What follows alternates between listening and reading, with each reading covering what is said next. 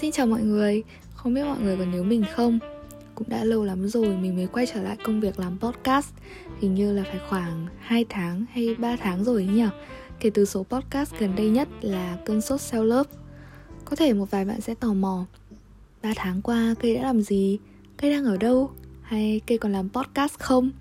Hoặc là không ai tò mò gì cả Thành thật mà nói, khoảng thời gian vừa rồi mình khá là bận mình đã rất may mắn khi nhận được nhiều cơ hội mới trong chuyện học hành, công việc, sinh hoạt ngoại khóa, những trải nghiệm mới, những cuộc thi và cả những mối quan hệ mới, vân vân. Nghe thì có vẻ rất vui nhưng mà đi kèm với đó, mình đã phải đối mặt với khá khá áp lực. Thời gian biểu của mình bị đảo lộn rất nhiều và dường như mình chẳng thể sắp xếp được việc làm podcast vào bất kỳ khoảng trống nào trong tuần. Đây cũng chính là một phần lý do mà cây biến mất trong 3 tháng qua. Bên cạnh đó, còn một lý do sâu xa hơn nữa, đó chính là mình cần thời gian để tĩnh lại và suy nghĩ về những gì mình đã làm, đã thực hiện và cả những điều mình hối tiếc trước tuổi 20. Chính vì thế, tháng 12 này, mình đã quyết định cho ra đời một số podcast có thể được coi là thành quả sau khi chiêm nghiệm đủ lâu. À, và một thông báo nho nhỏ là số podcast này sẽ hơi khác với mô tuyết mọi ngày ở chuyên mục chuyện của thường. Bây giờ thì hãy trở lại với intro quen thuộc nào. Xin chào các bạn thính giả, đây là podcast chuyện của Trung, chuyên mục chuyện của thường. Mình là Cây, rất vui được đồng hành với các bạn trong số podcast tuần này. Chủ đề ngày hôm nay của chúng ta là bài học trước thềm 20. Bài học số 1 Tin vào chính mình, nhưng đừng tin vào chính mình Không khó để tìm được những câu khẩu hiệu mang đậm tính self-help như là tin vào bản thân rồi bạn sẽ làm được, hay trong những tips được chia sẻ của người thành đạt luôn có câu nói, hãy tin vào chính mình Vậy phải chăng muốn thành công thì cứ nhắc nhở bản thân phải tin mình làm được mọi thứ? Mình không phủ nhận việc nên có niềm tin vào khả năng của bản thân, tuy nhiên bộ não lại phức tạp hơn thế.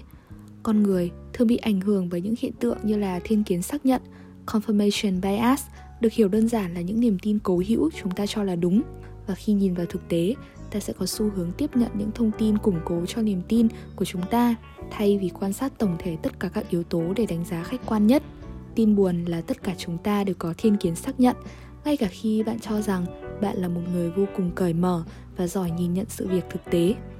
Do đó, đừng nên quá đặt nặng niềm tin vào suy nghĩ của mình. Đôi khi chúng ta cũng nên chậm lại và lắng nghe ý kiến của người khác. Một cách hiệu quả mà mình hay sử dụng để hạn chế hiện tượng đó là việc đặt ra câu hỏi trước khi có một câu khẳng định hay một câu phủ định giả sử việc mình và một người bạn tranh luận về việc có nên cấm thuốc lá điện tử hay không, mình, một người có thiên kiến mạnh mẽ về quyền tự do dân chủ cho rằng không nên cấm mà thay vào đó là cung cấp cho người hút đầy đủ thông tin để họ lựa chọn. Tuy nhiên, bạn mình, một người theo đuổi ngành sư phạm lại cho rằng nên cấm thuốc lá điện tử vì chúng khiến cho các trường học khó kiểm soát học sinh và gây ra các tệ nạn học đường câu chuyện sẽ đi vào ngõ cụt. Nếu chúng mình tiếp tục tranh luận trên hai luồng quan điểm mang đậm tính thiên kiến này, vậy làm sao để ngăn chặn ngõ cụt? Câu trả lời là trước khi đi vào một trận chiến máu lửa, chúng mình cần làm rõ các câu hỏi như là nếu cấm thuốc lá điện tử thì cấm với đối tượng nào, ở quốc gia, khu vực nào, trong bao lâu, chính sách này sẽ có hạn chế gì, ưu điểm gì, vân vân.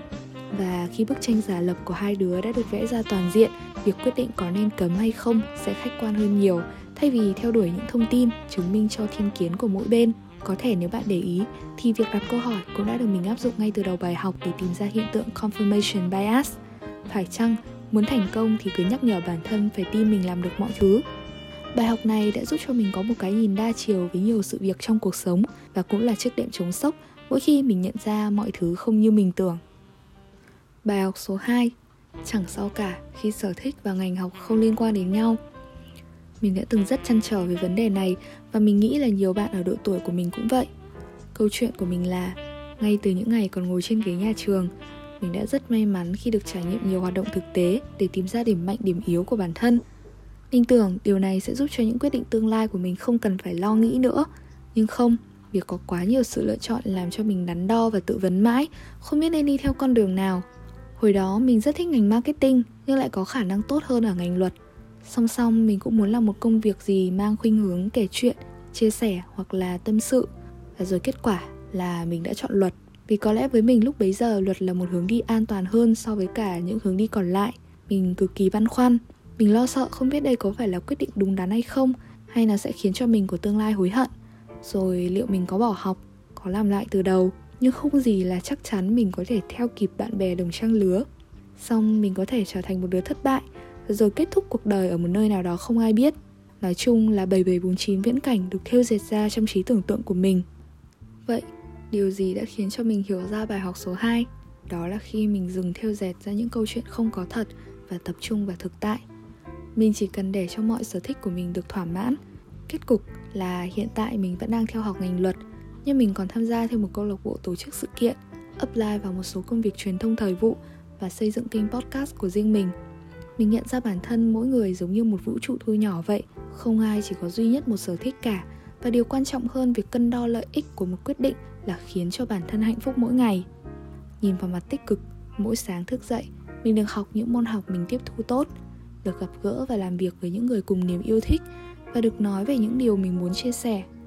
Ngay lúc này, ngành học hay sở thích không còn quan trọng nữa, chỉ đơn giản là mình đang làm điều khiến cho mình cảm thấy cuộc sống của mình có ý nghĩa hơn rất nhiều bài học số 3 ai rồi cũng sẽ chết.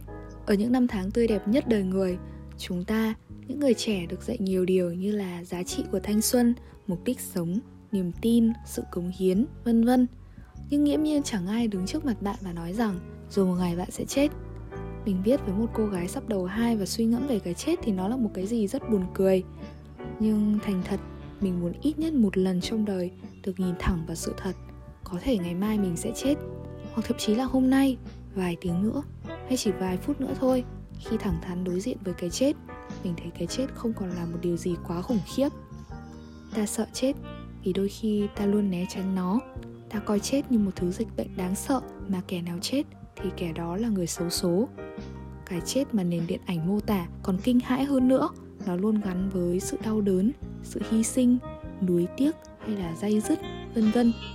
Cảm giác như con người cận tử là con người đã phải trải qua đủ mọi hỉ nộ ái ố trên đời. Thực tế, sự ra đi chỉ là một quy luật cuộc sống, sinh lão bệnh tử. Và nếu cái chết đến với bạn hay mình, thì biết sao giờ?